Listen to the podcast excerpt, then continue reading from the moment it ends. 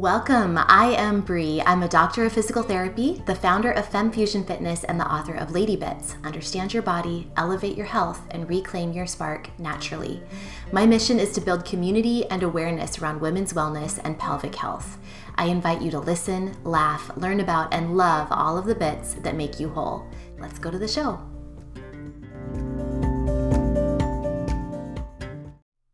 Hello, hello, my friends. Just another reminder that this episode today is actually part two of a two part interview series with Denise Conway. So if you missed last week's episode, part one of this series, which was about prolapse and surgical options and pros and cons, amazing interview, please do uh, listen to that one. If not, pausing this right now and listening to it first, maybe you can go back and listen to it right after you're done with this one so you don't miss a beat. It is a great set of interviews. Denise has so much wisdom to share, and I will encourage you to please check the uh, show notes for links to all sorts of things, ways to get in touch with Denise, and also more information about the next steps for me, the next projects I'm working on as well. So, without further ado, let's get to the show. Hello, everyone. Welcome back. We had Denise Conway on last week. And so, if you missed part one of our interview series, please go back and watch it. We talked about pros and cons of surgery for prolapse and some other things that you might want to try first instead, or at least look at first instead. So that was our first interview, and this is part two. We are going to really hone in on pelvic pain and tension today, which I know is kind of a pet pet love of Denise's, and it also is of mine because we both see so much of this in the women that we um, that we work with and connect with. So pelvic pain and tension, what to know and how to help. So Denise, if you want to just kind of take it away, launch in with however you want to start. We could talk about this forever, I'm sure. So yeah, we, we yeah. definitely could. I mean, it's such a pain is such a complex subject uh, now, and when it comes to pelvic pain, I mean, there's you've got you've got the three main kind of centers there in the pelvis. You have your urinary function, your sexual function, and your your defecation. So that you know that and those everything is very close together, and there's just so many nerves. And because that's the area where we have all our, of course, our wonderful orgasmic uh, sensations come from there as well. It's when anything goes wrong down there, it can. I mean, it can really knock everything out of kilter. Um, and pelvic pain, it's something that I, I mean I've experienced in my in my own life, and I many of the people that uh, come on the platform or or you know watch my YouTube channel um, send me messages asking how can I how can I deal with this? What can I do here? And I, I you know I didn't I didn't realize what a what a massive issue it was. Now, one of the uh, one of the things that I have been but been doing a lot, I, I, I did have overactive bladder following my mesh removal, as well as as well as all the other things, and that was accompanied by pelvic pain and, and different things. Um, and in my research for overactive bladder and for trying to kind of get a grip on overactive bladder, that's when I started to look at pain science. Um, now, very often the people that have um, pelvic pain, so chronic pelvic pain or overactive bladder, they've been to all the specialists and nobody can find anything wrong. It's just that there's extreme pain and it's debilitating. It, you know, it's difficult to to do anything when you have that level of pain going on and, and in such a sensitive area. So how to get around it. And, and this is where um, looking, starting to look into the latest research in pain science. Um, what what what is is very evident is that the what you think about your pain has a huge bearing on how that pain um, feels and how it manifests. Now that doesn't that mean, one more time. One more time. What you think about your pain has a huge bearing on how it manifests. Yeah.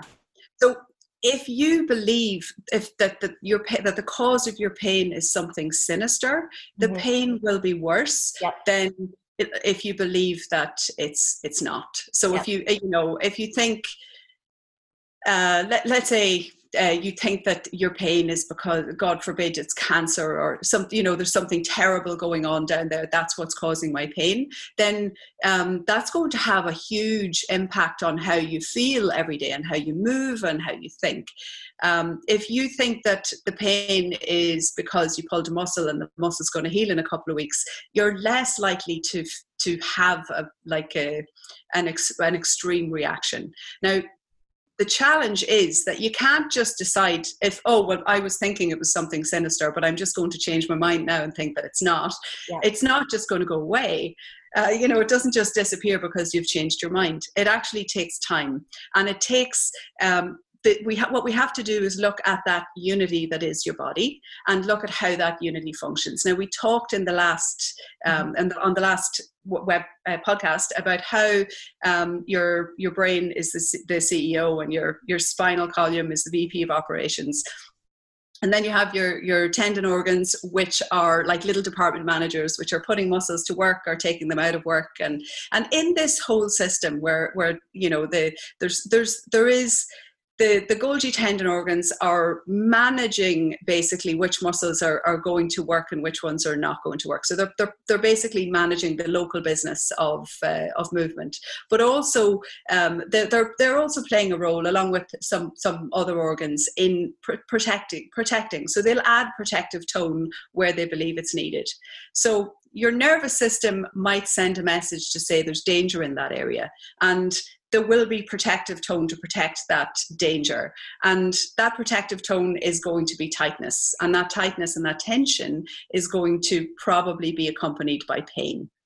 Yeah, so, and I want to reinforce that because uh, folks who do have pain, it's so important to know that your body's just doing the best it can to protect you. It thinks that there's danger, and so it does. It gives you that red light reflex, which um, I've talked about a little bit in the past, where you know you're. It's like ah, stop, and so oftentimes you'll feel kind of a a sense of a lifting of your pelvic floor, a pulling in of your anus, a pulling in of your abdominals. It's like a pulling inward.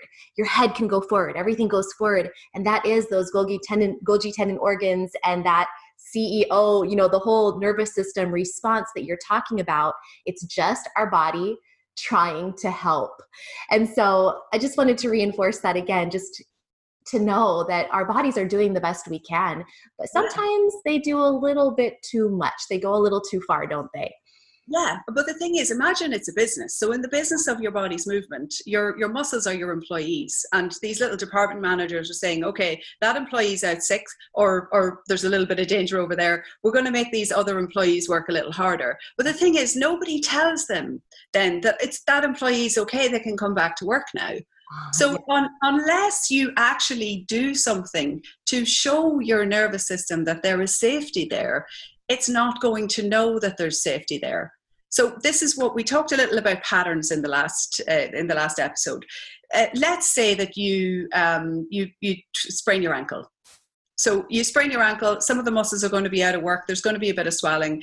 When the tissues have all healed, you might still have a limp unless you show your nervous system that it's okay to walk again, that it's okay to put all these muscles back to work, your nervous system isn't going to know it's okay to take that movement. Or if you hurt your shoulder and you're unable to reach your arm up over your head, when the shoulder heals, if you don't show your nervous system that you can make that movement again, and if you don't tell them tell the nervous system that it's safe, it's not going to know that it can go there.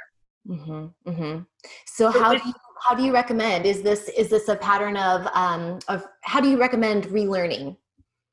So, so one of the, the i always start with relaxation. Mm-hmm. so yeah. it is it is an issue with tension. So very often where you have chronic pain you have chronic tension. So you have muscles that have been they're, they're being put under immense load. And when it's in the pelvic floor, it's particularly difficult. So if, if you think about when you're walking, um, every time you put your foot down, there's a ground reaction force that comes up through your leg.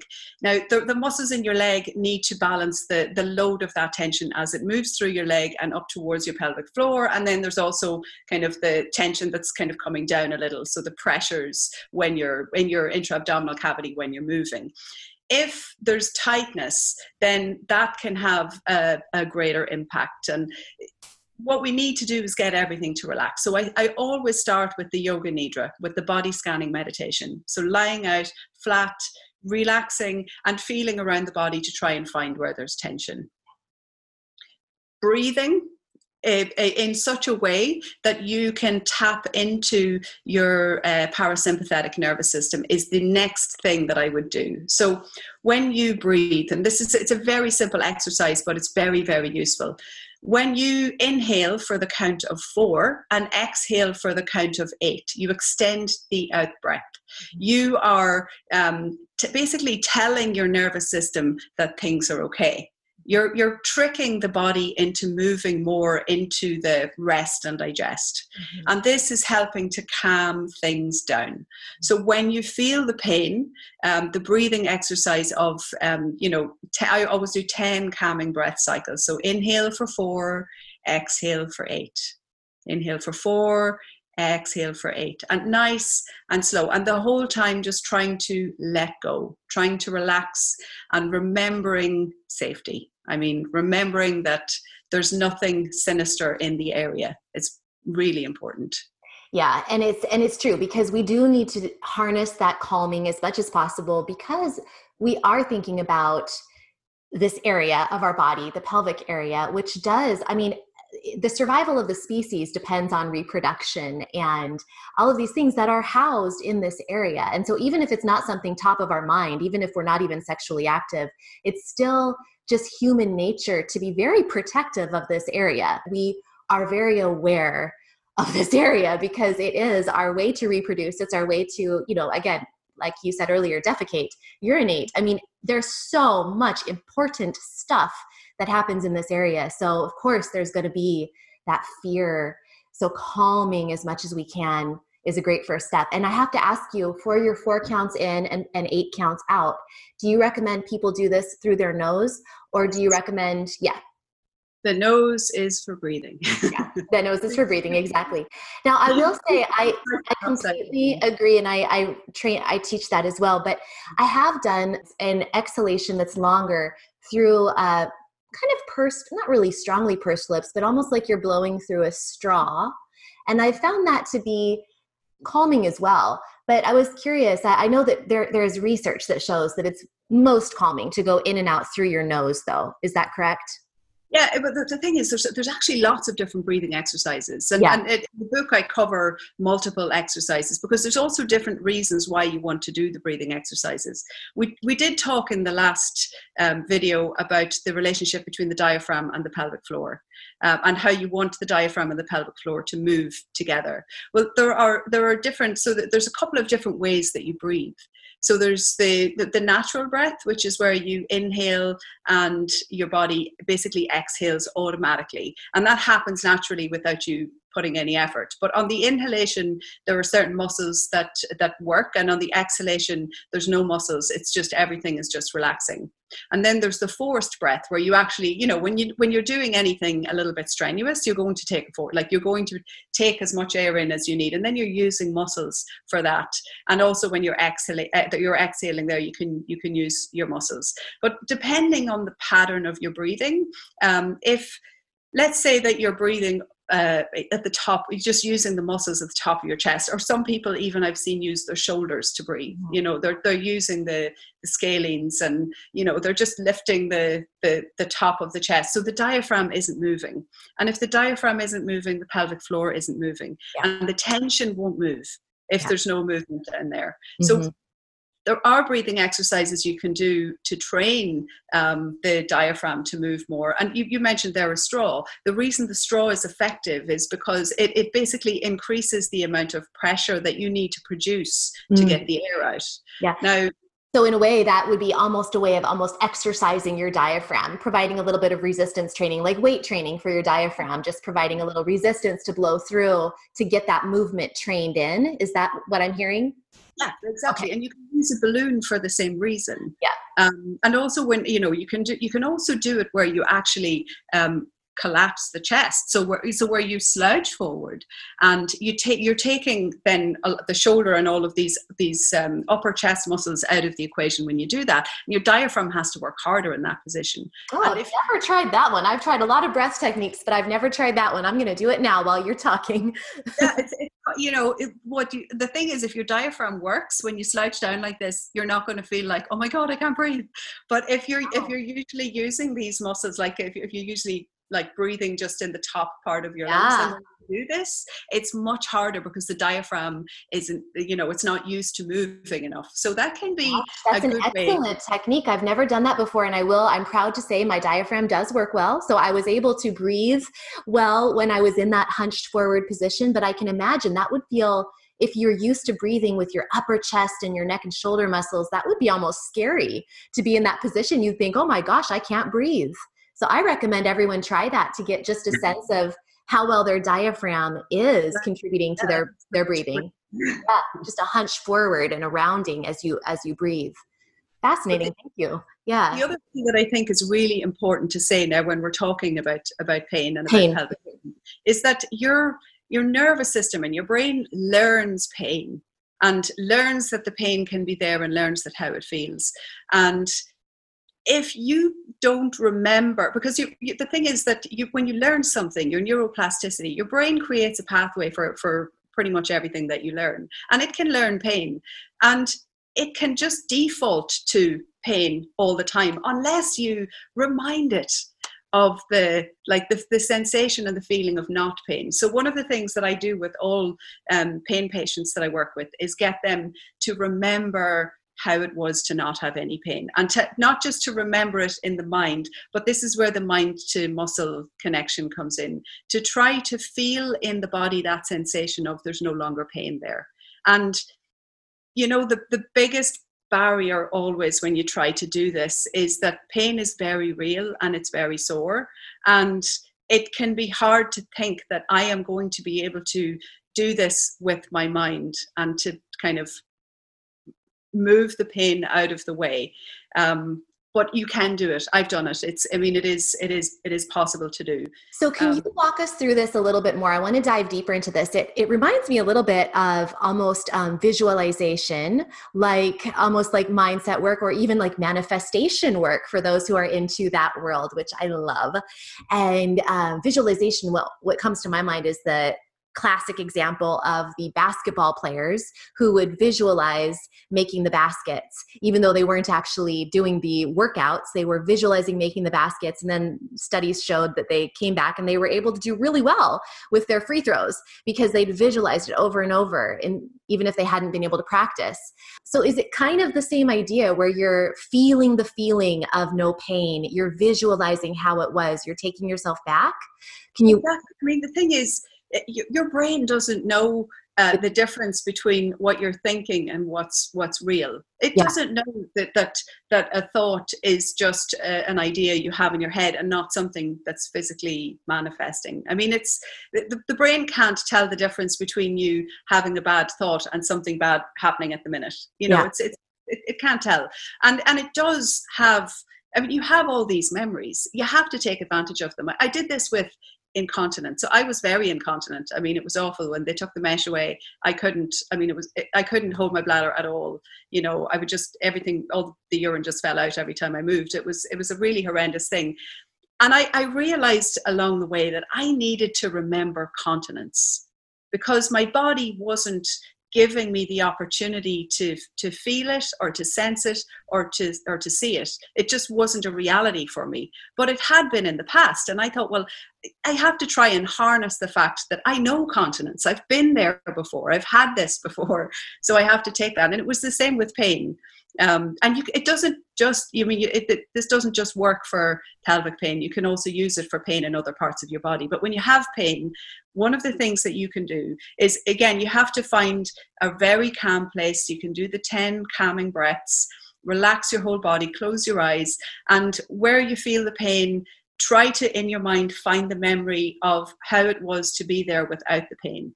So you'd and, almost take yourself back to a time. Okay. Yeah. mm-hmm and and take the sensation because you can remember the sensation of there not being pain there and you have to try to almost swap the sensation. So the the sensation of feeling pain in that area with this. Now it's it is harder to do. Let's say if the pain is in the center of your pelvis and you're trying to replace the pain in the center of your pelvis with the memory of there's no pain in the center of my pelvis.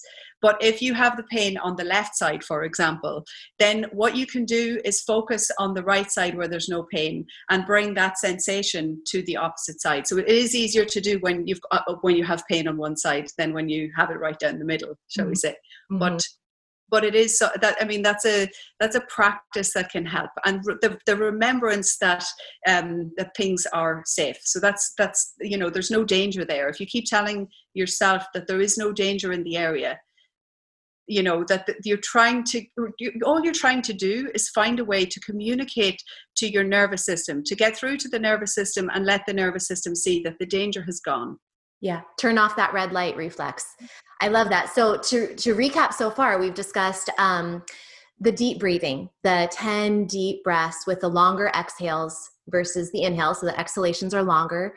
Talked about the yoga nidra with the body scan where you're feeling into those areas of tension and doing that deep breathing.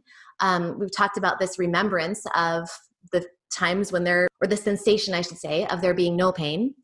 Um, gosh, what else am I missing? I, I think those are the main things we've talked about so far. Yeah. That's covered. And another thing that you can do, um, so a lot of the work, there's there a lot goes into kind of looking at at what traumas have been there. Now, very often uh, if you have, I mean, if you've suffered abuse or um, or severe injury or some sort of a trauma in an area, then that um, in yoga we say that you have issues in your tissues. So if you've been through a trauma, the trauma remains in the tissues, and there is a little bit of work involved in in letting it go. And a lot a lot of yoga actually is in trying to relax and let go of tension that you've carried around in a specific area for a long time. So it can be good to work through those issues with a therapist if there is is something around that area. Um, the, the other thing that you can do is actually write out um, your write your pain. So describe your pain, write it all out, and then um, look at the words that you've used and change the wording. So um, you can change the word pain to discomfort. You can change like searing to uh, some something else like um, tingling you know you can just take different words and use different words to describe your pain because that also is another way of communicating to your brain that it's not um, it, that it's not danger that there is safety there. And, and the difference that it makes when first and foremost, you, you should always get checked if you have pain.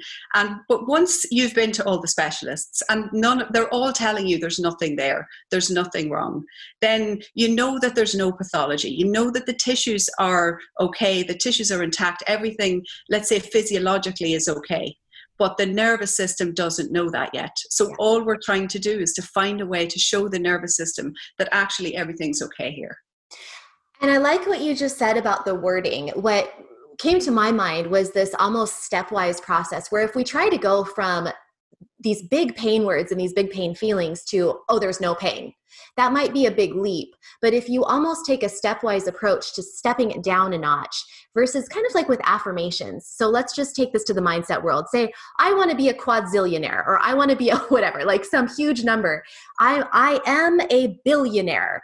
That's a pretty big leap but if you're trying to just take it a step up, if you're wanting to manifest wealth, maybe maybe you say, well, you know what, I, I made $10,000 this year or whatever, whatever. We take a very stepwise approach toward that bigger goal so that we it's still a stretch perhaps but we can believe it. And so that's kind of what i'm hearing from you with your pain words. Rather than going from big pain words to zero pain we're taking it just down a little notch to maybe instead of searing, it's tingling. And then maybe soon, once you are feeling that in your body and believing that word more, you can take it to just maybe warmth or maybe um, you know, just some some words that are a little gentler. So gentler and gentler and gentler rather than going from the pain you're in to no pain. Yeah. And another very important way to communicate with the nervous system is through movement. So yes. when we have pain, we don't want to move. But actually, if you don't move, into the pain a little, then you don't show the nervous system that it's okay to move into the pain a little. Yeah. again so, that stepwise approach. Yeah. Yeah. And i will say one one more thing about that is that you talked you talked about how it's a very emotional area the pelvis in particular the shoulder girdle and the pelvic girdle. It's where we store all of our tension. You'd spoken about yoga and how we or i guess maybe it was my brain that just went here but how sometimes people in our yoga classes may experience a release of emotion in the yoga class from doing certain stretches and movements. And I actually had never experienced that in yoga, but I did experience it in a very uh, slow, sensual movement class that I took within the last couple of months. I had, I absolutely broke down, and I've never experienced anything so profound. So it was the concept of this very slow, very small, tiny movements, but something about that just went straight to my emotional center right there. And I think that's kind of what you're speaking to a little bit as well. This sort of, it doesn't have to be a big movement or a big stretch, it can be very small and it can wake things up and speak to you in a different way. Yeah.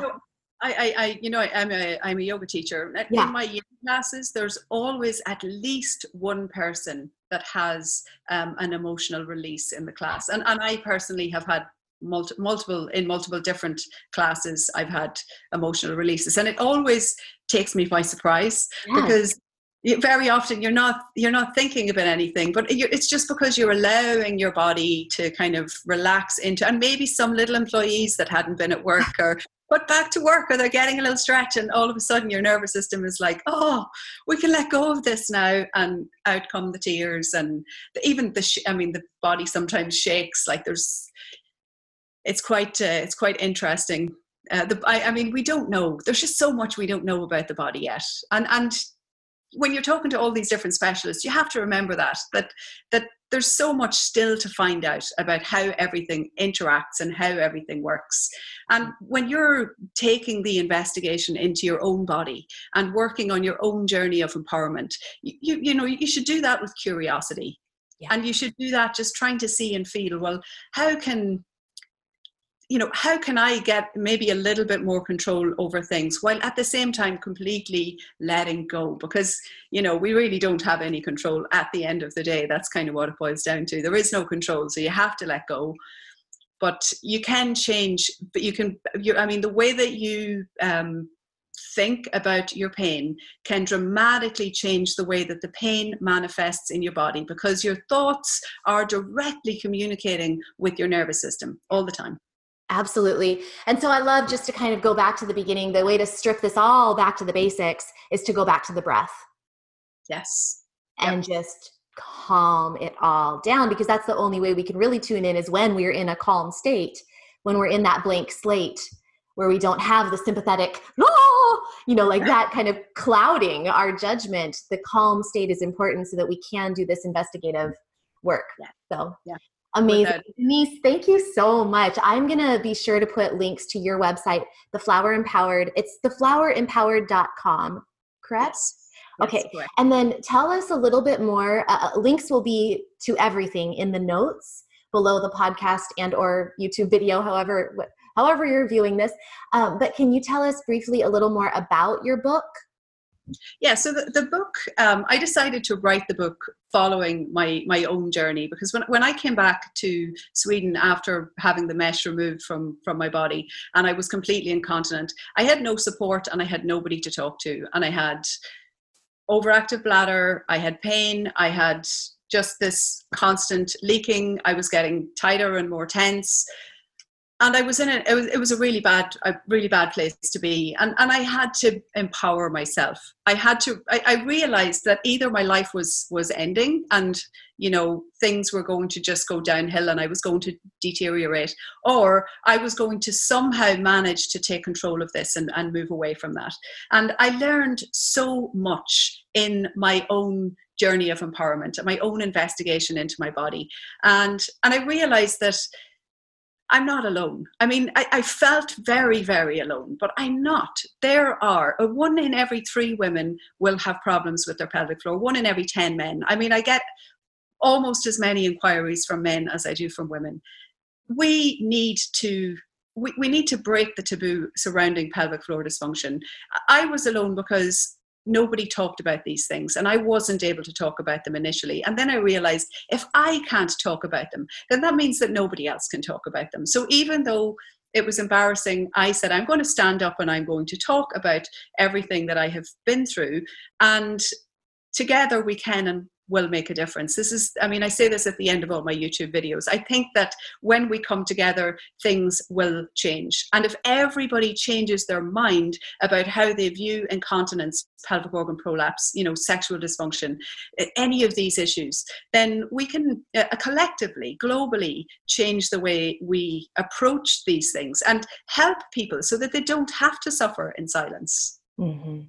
Oh, I love it. Oh my gosh so inspiring. I just want everyone to please, you know, look at the links, check out Denise's information and site and book and all of the things. Um, and I want to give you a big thanks from the bottom of my heart for being here and for doing this great work in the world. You and I are both on a mission to make change happen. And this is really important stuff. I think people, some people may not realize that why, why are these people all talking about pelvic health? But it's so important. I mean, we, our bodies, our physical us, we are so important. You know, we are all what make up the world. And this part of our body is so huge. It's so yeah. huge emotionally, physically, on every level. So, really, this actually is where it's all at, right here. I am firmly convinced. and your quality of life is very, very much connected to that part of your body. Yes, yes. And, you know, it, it, it can stop you from moving, socializing, doing things we need to get people um, moving if they've stopped. Yeah, you know, we need exactly. To, to, uh, we together we all have to come together. And you, uh, Dr. Bree, actually played a, an important role in my journey as well because I actually was watching your YouTube channel when I was sitting at home crying in a puddle, basically. so, so you played a very important role in my journey too. So what well, you do is amazing, and keep doing it. I yes. we we need a, a, million more people doing this uh, in order to get to all the all the the ears that need to hear it the eyes that need to see it I agree. And I have no qualms in supporting any woman and, or man who's on a mission to raise awareness and do their great work about pelvic health because there's certainly no shortage of clients for everybody to have and to, to work with me and you and all the other wonderful people who are doing this great work because yeah like you said one in three women you know will experience the the bladder leakage and there's so many statistics like that prolapse the pelvic pain all of these things. This is a huge thing. We're talking billions and billions of people. Well thank you again denise and thanks everyone who's been tuning in and um, definitely remember as always my friends eat clean move every day and you will shine brighter and don't forget to check those show notes. All right thanks denise. Bye. Thank you. Bye